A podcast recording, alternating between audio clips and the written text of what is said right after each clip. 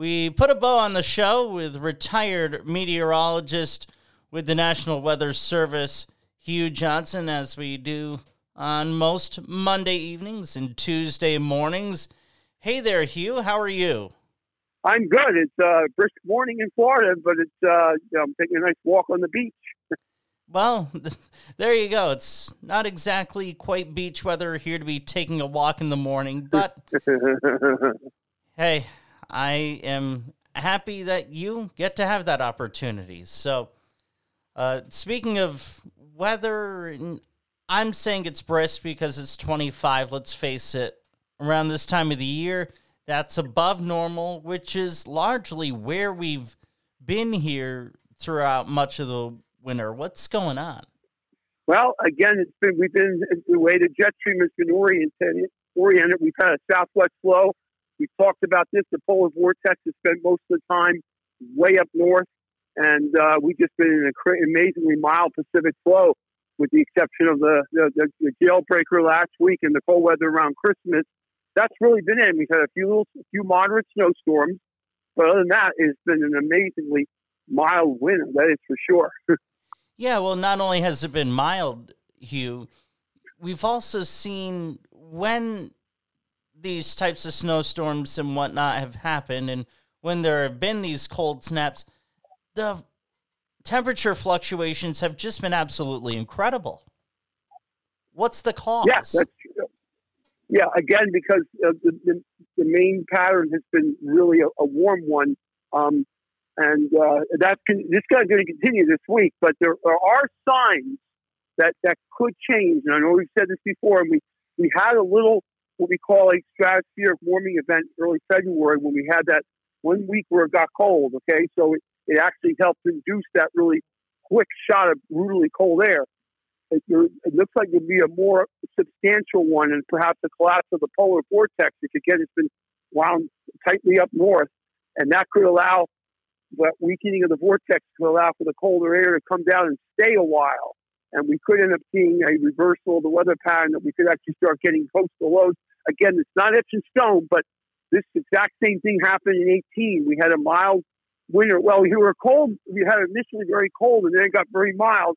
We that we hit the 70s that on February. I remember we that. Got, yeah. We got this. Yeah, and then we had this um, stratospheric warming event, and just as people were ready for spring, we had we got slammed with three nor'easters in March, and then it was really cold in April. April, in some ways, bothered me more because it, it didn't snow much, but we still we couldn't lock the cold pattern at that point. So it's I'm not saying it's going to happen exactly like that, but I I I got a, kind of a bad feeling that it's going to we're going to be in for a little rude awakening here. Or if you like winter, then you'll be happy. But most people by March are ready for spring.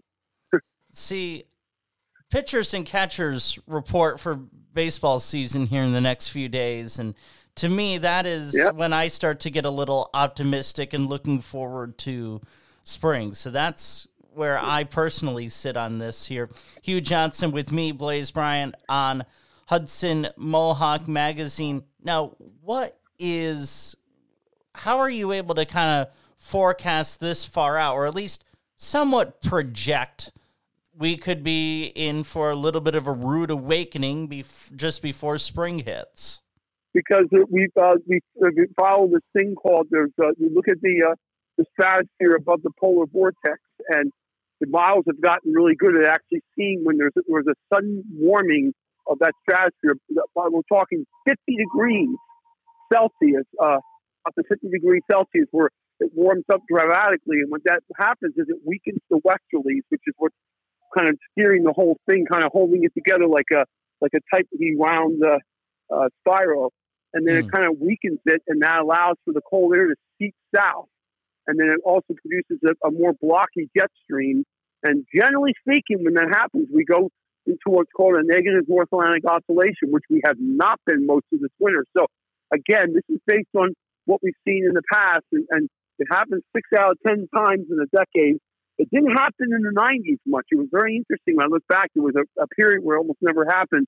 But and I think with global with climate change and global warming, it, it because it's warming faster at the poles, that would make a tendency for it to perhaps become a little more frequent in the year. And it also seems to happen usually later in the winter than earlier.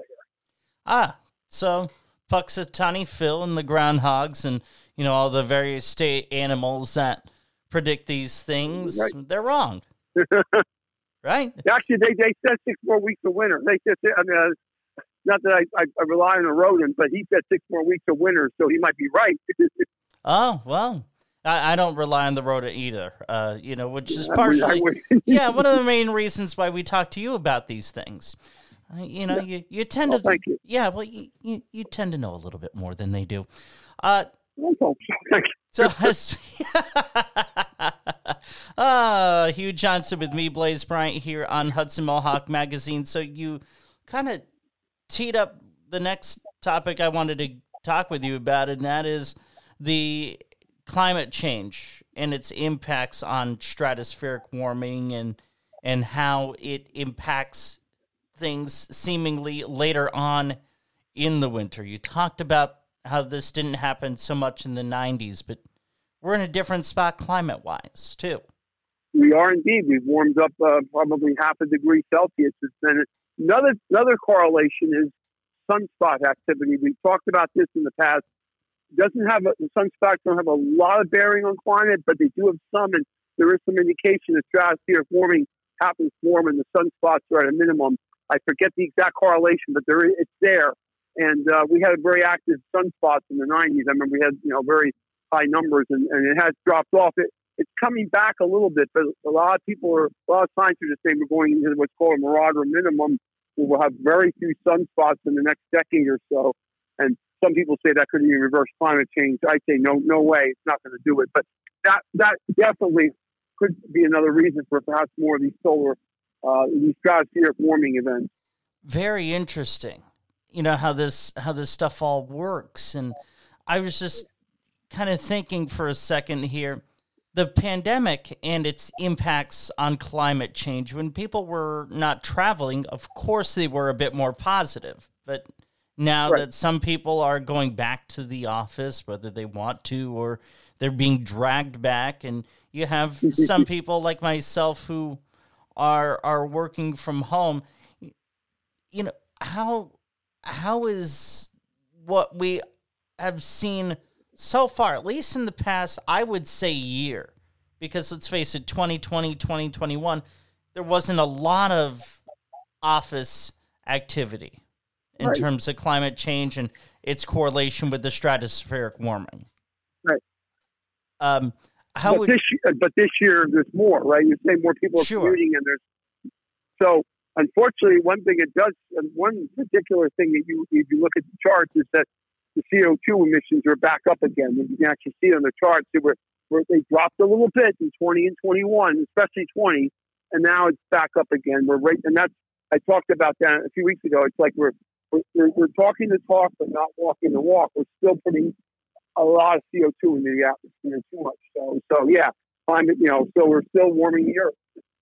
Yeah, I mean, and we have seen all these various news stories about transit authorities talking about oh, well, we're right back to pre pandemic levels. That's all well and good. That's great. You know, ridership, that's money for the economy, all that good stuff. But the price that has been paid is a negative impact on the climate change. Absolutely. You know, the, I, I, I'm going to say it again. The only way our best bet now, at least in the short term, is to try to really ramp up the uh, technology of EVs so that they can actually be charged in minutes, not hours. I mean, they're they've come a long way, and I think the technology is there. It's just a matter of how quickly they can deliver it to your house, you say, or where you right. can you get, be at your house and charge it. Because uh, they can go 250 miles on a charge, some some up to 400, and that's all good. But okay, so you drive 400 miles, what's the last thing you want to do? You want to wait a couple hours for your car to charge, unless it's at your place that you're at. You don't want to be hanging around. You know, you're ready to for call sure. the day, you know, have a drink or go for a walk. So yep. 45 second weather forecast to you. The clock's getting away from us here. Okay, God, right here go. Mild this week. In fact, we will be up in the 50s on Wednesday and Thursday. Some showers come through. Turns a little colder for the weekend, then warms up next week. So no real sign of a pattern change until we get to late next week. Well done, Hugh Johnson. Have a great couple of weeks. We will talk with you on, uh, well, the end of the month here. All right. You too. Great.